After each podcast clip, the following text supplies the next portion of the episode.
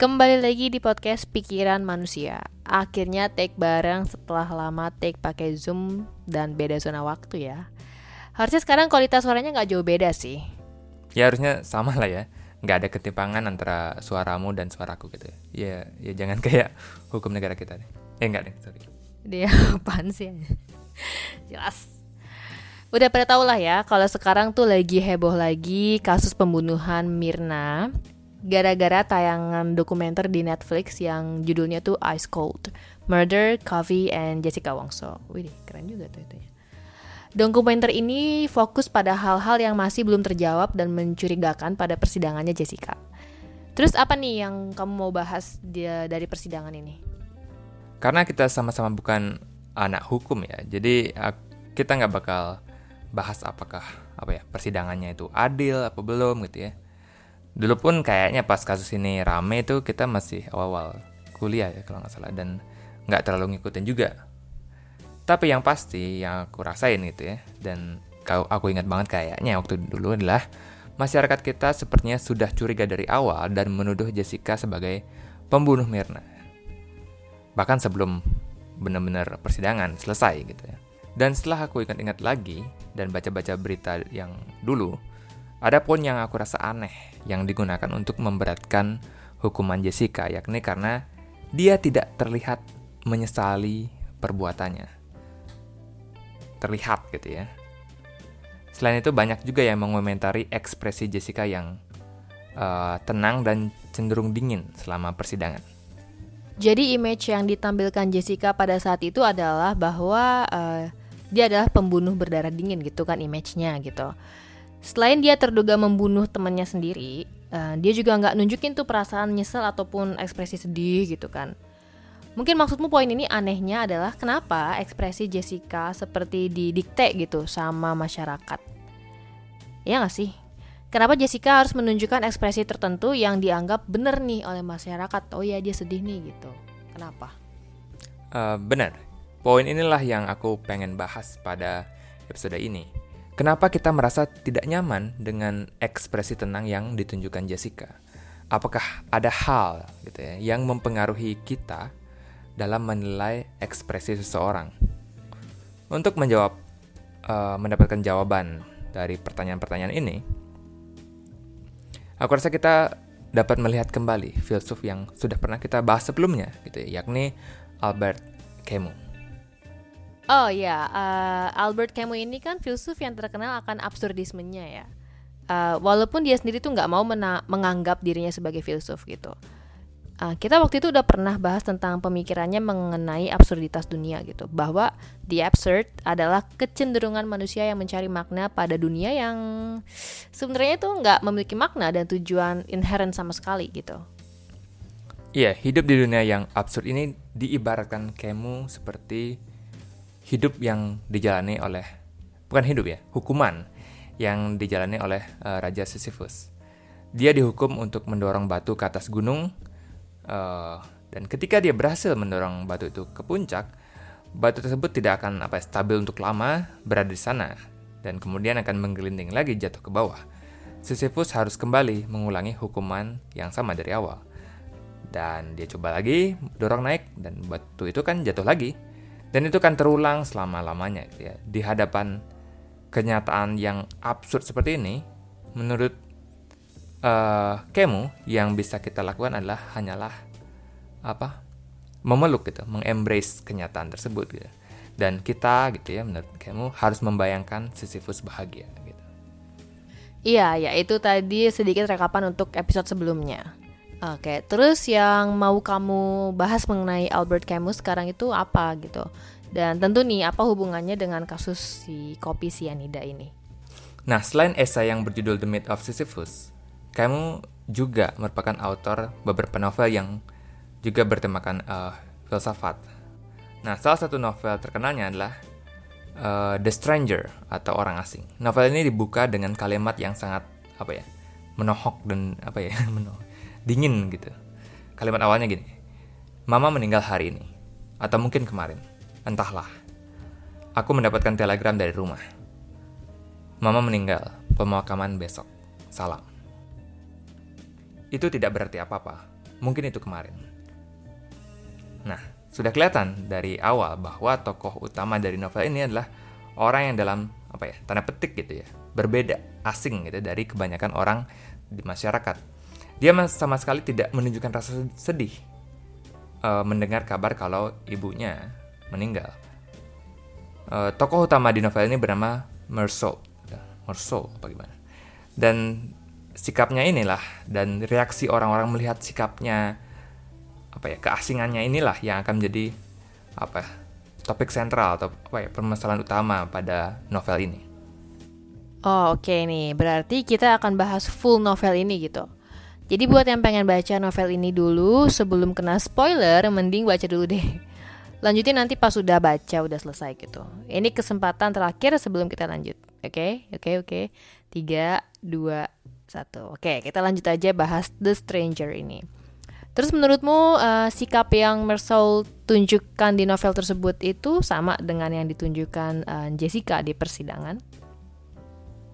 Aku nggak bilang apa yang terjadi di kepala mereka benar-benar sama ya. Toh kita apa ya permasalahan utama uh, yang paling susah pada topik consciousness atau kesadaran atau filsafat pikiran atau apalah adalah bagaimana kita bisa tahu apa yang ada di pikiran orang lain gitu ya.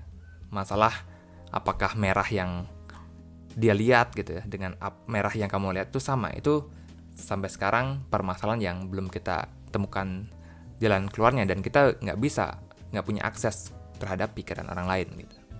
Jadi kita nggak bisa benar-benar mastiin kalau Mersol dan Jessica memiliki kepribadian yang sama nih. Benar, makanya yang aku lihat sama adalah bukan masalah kepribadian uh, Mersol dan Jessica, tapi yang sama adalah respon masyarakat yang tidak nyaman melihat dinginnya reaksi seseorang terhadap hal yang di mata masyarakat harusnya apa ya kita di, diharapkan emosional pada event-event tertentu gitu ya. Mersault ketika menghadiri pemakaman ibunya juga tidak ada menangis sedikit pun. Dia tetap ya apa ya biasa ngopi sambil ngerokok gitu ya di samping peti ibunya. Dan ketika ditanya apakah dia tertarik apa ya dibukakan peti mati ibunya dan melihat wajah ibunya untuk terakhir kali, dia dia menolak tawaran tersebut. Eh, enggak, enggak, enggak, makasih. Gitu dia. Ya emang aneh sih ini orang ya. Tapi tentu cuma karena dia nggak nangis pada saat pemakaman ibunya, bukan berarti uh, dua kasus ini sama dong. Nah, itu karena kita belum masuk konflik apa ya konflik utama ceritanya nih. Uh, Mersault memiliki seseorang teman bernama Raymond. Gitu Raymond ini punya selingkuhan dan sekarang dia mengalami masalah dengan kepolisian karena dia melakukan apa ya tindakan kekerasan apa ya KDRT pada selingkuhannya tersebut. Terus suatu hari Mersault dan Raymond ini sedang berjalan-jalan di pinggir pantai pada siang hari bolong lagi panas-panasnya. Mereka bertemu dengan saudara laki-laki gitu ya dari selingkuhannya Raymond dan teman-temannya. Kemu gitu ya menyebut kakak laki-laki ini yang datang menghampiri Raymond ini sebagai di Arab gitu ya. Karena mungkin emang keturunan Arab kali ya. Oh, kayaknya sih kakak si selingkuhannya ini nggak terima ya adanya tuh di KDRT gitu. Makanya didatanginlah si Raymond ini gitu. Uh, terus gimana nih konfliknya mereka? Uh, nah, dua kelompok ini ribut sampai-sampai orang Arab tersebut mengeluarkan pisau dan melukai Raymond gitu ya kayaknya dadanya kena apa goresan gitu tapi tiba-tiba gitu ya tiba-tiba aja gitu ya di tengah pertikaian tersebut, Mersault mengeluarkan pistol dan menembak orang Arab tersebut dan dia meninggal ketika di sana. Oh, berat juga nih ya. Jadi ini tuh dua hal yang kita bahas ini sama-sama kasus pembunuhan gitu. Uh, berarti abis ini si Mersault ini bakal sidang dong, juga sama kayak Jessica gitu. Benar, setelah kejadian ini mulailah Mersault disidang, ditangkap dan sidang. Dan respon orang-orang terhadap tindakan Mersault sama dengan apa yang terjadi pada Jessica. Gitu. Emang kenapa gitu? Uh, emang apa alasannya Mersault menembak orang Arab uh, yang tadi itu? Uh, motifnya apa? Inilah yang membingungkan sebenarnya. Uh, nggak ngebingungin sebenarnya lebih ke apa ya nggak masuk akal aja atau kita ngelihatnya absurd dia membunuh orang Arab tersebut bukan karena dia ngelihat apa ya ngelihat temannya mau dibunuh gitu. Ataupun dia karena takut jadi korban juga. Nggak nggak dua hal tersebut gitu ya. Kita pasti cenderung mikirin alasannya itu. Nggak menurut dari sudut pandang Mersault alasannya adalah karena dia kepanasan kena matahari. Itu aja. Lah alasan macam apa? Kok kayak nggak masuk akal apalagi di persidangan gitu kan. Alasannya dia doang kali itu mah ngeles kali tapi kalaupun cuma ngeles doang ya uh, tapi kok malah bikin dia jadi makin mencurigakan gitu? Emang beneran tuh seriusan gara-gara matahari doang? Iya beneran. Marcel pun ngakunya di novelnya gitu. Dia kepanasan matahari terus dia kayak merasa karena kepanasan ya dia merasa tegang tense ototnya ya udah tembak aja gitu. Iya. Dan kamu nggak usah gitu ya kalian semua gitu yang dengerin dan aku kita nggak usah merasionalkan jawaban Mersol ini karena kita udah establish kita dari awal sudah memang agree bahwa dia memang agak berbeda dari orang kebanyakan. Kita sebagai pembaca tahu gitu ya bahwa dia memang berbeda dan akan paham bukan paham sih ngerti dia memang itu jujur alasannya karena matahari doang. Tapi orang-orang di persidangan kan nggak yang apa ya yang kayak hakim, lawyer dan jaksa, juri atau apalah kan mereka nggak tahu ya dan mereka pun heran dengan alasan dan ekspresi yang ditunjukkan Merso. Dan yang semakin memberatkan dia adalah ternyata ada saksi yang melihat dia tidak menangis ya pas tadi di pemakaman ibunya. Oh, jadi pasti uh, si siapa Mersault ini tuh dilihat kayak monster pembunuh berdarah dingin gitu yang nggak punya emosi gitu sama kayak masyarakat kita melihat Jessica pada tahun uh, eh, 2016 saat dia menjalani sidang dan menerima hukuman 20 tahun penjara. Hakim pun mm, memberatkan Jessica karena bagaimana dia terlihat dari luar gitu. Nah, maka dari itu kita harus apa ya? Mempertanyakan kenapa sikap atau reaksi seseorang terhadap suatu hal itu harus didikte seperti apa. Siapa yang menentukan dan Kenapa harus kayak gitu? Bukannya itu apa ya? Janggal ya, aneh ya. Padahal kan setiap orang punya reaksi yang berbeda-beda. Tetapi sepertinya ada standar untuk gimana kita bersikap atau bereaksi terhadap hal.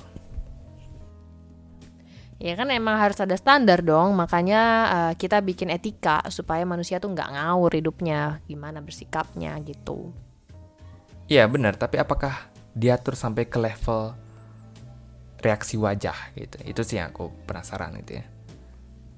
Walaupun sebenarnya dari sudut pandang apa ya, mungkin ya, kalau nggak salah dari sudut pandang evolusi, evolusi pun sangat wajar untuk kita tidak nyaman melihat ketenangan seseorang ketika mereka berbuat salah atau ber, melanggar moral. Ya karena reaksi wajah itu apa ya dapat memperlihatkan apakah dia beneran menyesal atau dan tidak akan mengulangi itu lagi. Gitu.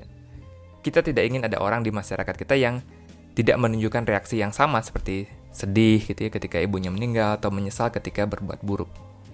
Oh, jadi sebenarnya hal yang wajar gitu ya untuk mempertanyakan reaksi wajah seseorang ketika sedang disidang.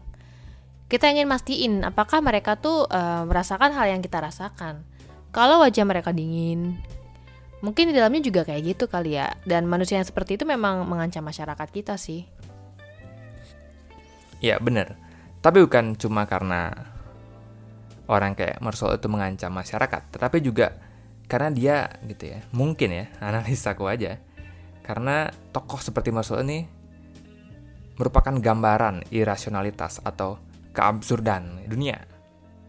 Motif Marcel membunuh orang Arab ini tidak rasional. Sedangkan di persidangan yang dicari adalah apa ya orang-orang di sana lah di persidangan itu mencari kerasionalan. Kenapa suatu hal buruk ini terjadi gitu ya.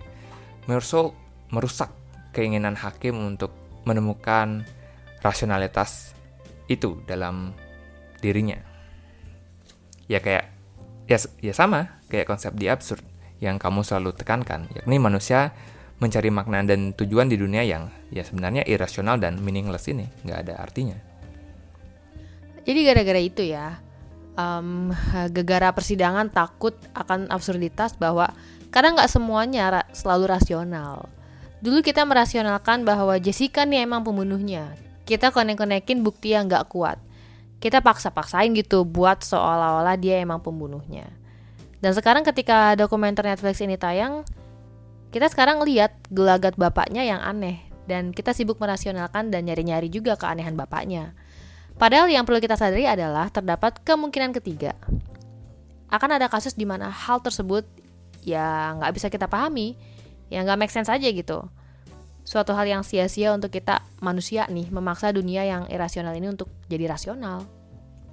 Uh, tentu kita nggak klaim kalau kasus Jessica ini sama kayak Mersault gitu ya. Lagian apa ya? Itu emang karakter novel dan belum tentu ada ada yang kayak gitu gitu ya.